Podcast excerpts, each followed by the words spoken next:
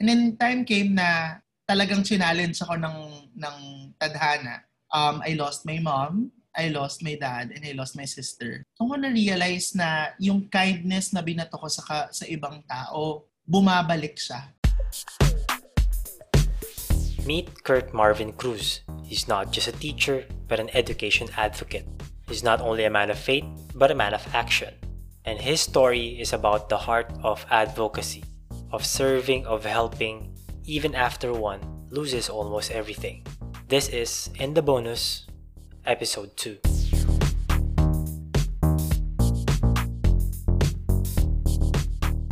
Kurt is a busy man. His work go beyond the hours inside the classroom. Outside classes, you will find him volunteering in church, you may have also seen him on TV, not as an actor but as the sign language interpreter. Maraming nagtatanong bakit ko napiling matuto mag-sign. Um, apart from the reason of course sa kapatid ko, um, gusto ko rin kasing makatulong sa mas malaking community, which is the deaf community in the Philippines. Kurt studied special education and then learned sign language to be a better sibling to his brother. But like you heard, as soon as he dipped his toes into it, Kurt went all the way in being a voice for PWDs, whom, as we know, have not always been treated well by society. Grabe talaga yung discrimination. Like, sorry for the term, pero tatawagin nilang, ay, budoy yan, ay, abno yan. So, I started my advocacy. I talagang pag may mga narinig ako, ay, alam nyo ba, yung mga terms na yan, mapang-api yan, pwede kang makasuhan. As early as high school, naging advocate na ako ng PWDs. As a teacher, Kurt also went the extra mile. He joined the two-year fellowship of Teach for the Philippines. That's where I met him. In this fellowship, Kurt, myself, and other teacher fellows were sent to various placements. These placements are public schools across the country. The goal? To make a difference in the lives of students but also with a longer view of understanding the education system and pushing for reforms to improve it. In this fellowship, Kurt thrived. He understood the power that lies in the hands of a teacher and he was a good steward of that power. Pwede palang ikaw maging magulang sa ibang bata. Yun pala yung purpose ng paaralan. Kaya rin palang punan nun. Kaya nga tuwang-tuwa ako pag may mga bata akong nag-reach out sa akin. Sir, um, ito na ako ngayon patapos na ako ngayon.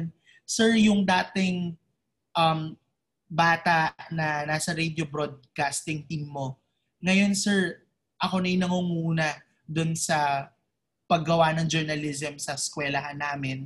Kurt was even able to establish a bond with the parents of his students. Mag-open up sa akin, Sir, nag-away na naman kami ng asawa ko, nabugbog na nga kami. Tapos, as in dumating sa point na very heart to heart na you know what, mami, ano, dumating din ng ganyan yung parents ko. As in, gano'n na ka-personal yung usapan namin. Natutuwa ko kasi ngayon, na, na, sila pa din ng asawa niya, nasalba yung relationship. Tapos parang nag-open up siya. Sir, na-inspire ako ng kwento mo, na-inspire ako ng mga magulang mo kahit hindi namin sila na-meet. Sabi nila, alam mo, na-realize namin na kung naghiwalay kami noon, hindi namin ma-raise na mabuti yung mga anak namin the, the fellowship program, the fellowship experience became so rich na hindi ko ini-expect that I'll be able to impact in a community. Kurt could have been excellent in teaching lessons and nothing more. He could have just done his job and minded his own business. But he did not, even if these things were taking so much of his time and energy. Back home, more than just time and energy were being taken away. In a span of a few years, Kurt went through an unthinkable patch of losing his loved ones. Now, he stands as the breadwinner to his younger brother. Talagang challenge ako ng, ng tadhana. Um, I lost my mom, I lost my dad, and I lost my sister. So, dalawa na lang kami ni Miguel, which is, who is my deaf brother naman. Uh, ako na-realize na yung kindness na binato ko sa, sa ibang tao, um, bumabalik siya it's something cyclical. It became a culture within the community na lumaki ako. It turns out, this culture of giving, of serving, of advocating for the welfare of others is exactly where Kurt grew up in. I was already molded um, by my parents, by my grandparents to always serve other people. Yan yung tipong pag may mga outreach activity sa school, sa simbahan, hayaan lang nila akong mag-participate. And I think those experiences contributed to my rich uh, meaning of what kindness and service should be towards other people. Tapos, pinalaki ako ng mommy ko na parang may linya siya palagi na di bali nang ikaw yung maape, wag ka lang mang-aape, yung mga ganang line. So even when he was hurting, Kurt continued to give. Nawalan nga ako ng kapatid ng time ng fellowship. And during the time of the fellowship, um, may sakit na si mommy, palala na siya. Should I resign or not? Hindi ko maiwan yung, yung, yung placement. Every time na may pa-event sa school, hindi sila nag-fail or even in, in the regular days, hindi sila nag-fail na iparamdam sa akin na Sir, pamilya mo rin kami. Ang classroom pala, kaya niyang umusbong bilang isang pamilya, bilang isang komunidad. Because serving others is not a one-way street as it seems. Imagine nasa hospital na yung sister ko. Pero there are times hindi ko mapigilang mag-volunteer. And my main reason why I do that, it's also for my own sanity. I don't feel uh, bigat na bigat ako sa buhay ko kasi na feeling ko na fulfill ko pa rin yung yung yung passion ko, na fulfill ko pa rin yung kagustuhan ng mga magulang ko na tumulong sa ibang tao.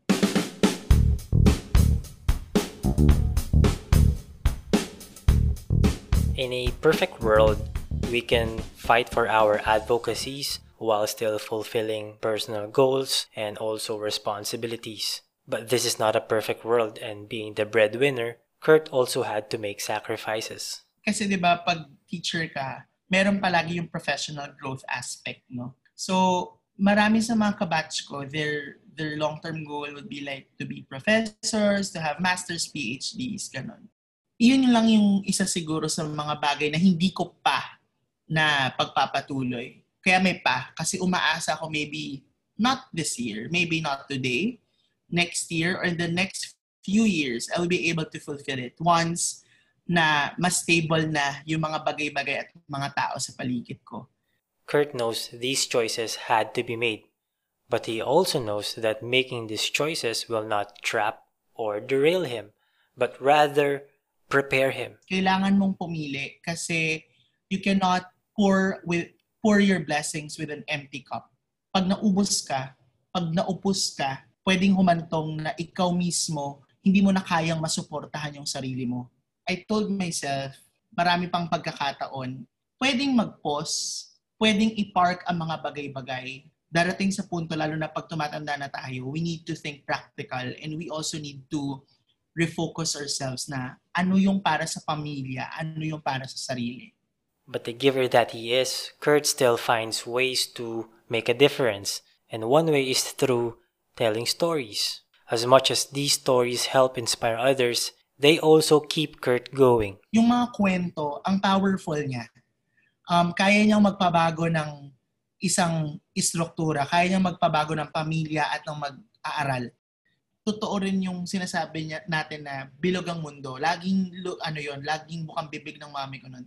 Dami naming drama-rama moments na parang, huwag ka mag-alala, ma, mag, magbabago ang buhay, bilog ang mundo, hindi, hindi forever na nasa ilalim ka.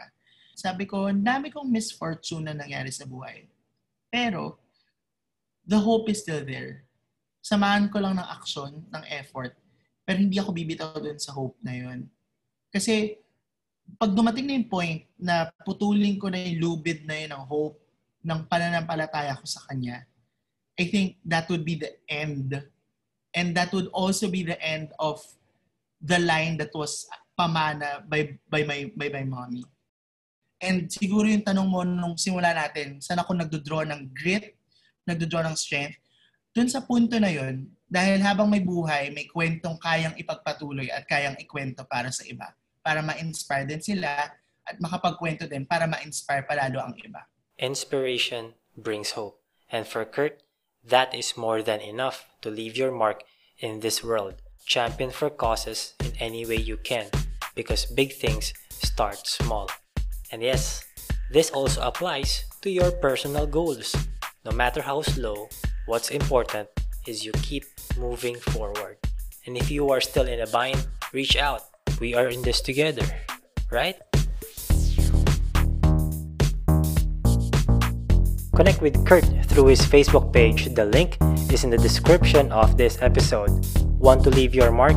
Be a teacher fellow. Visit teachforthephilippines.org.ph. And the bonus is hosted and produced by me, Gab Maliari. Thanks to my wife Anne and our daughter JL for their support as always in producing this episode. Let iron sharpen iron. See you next time.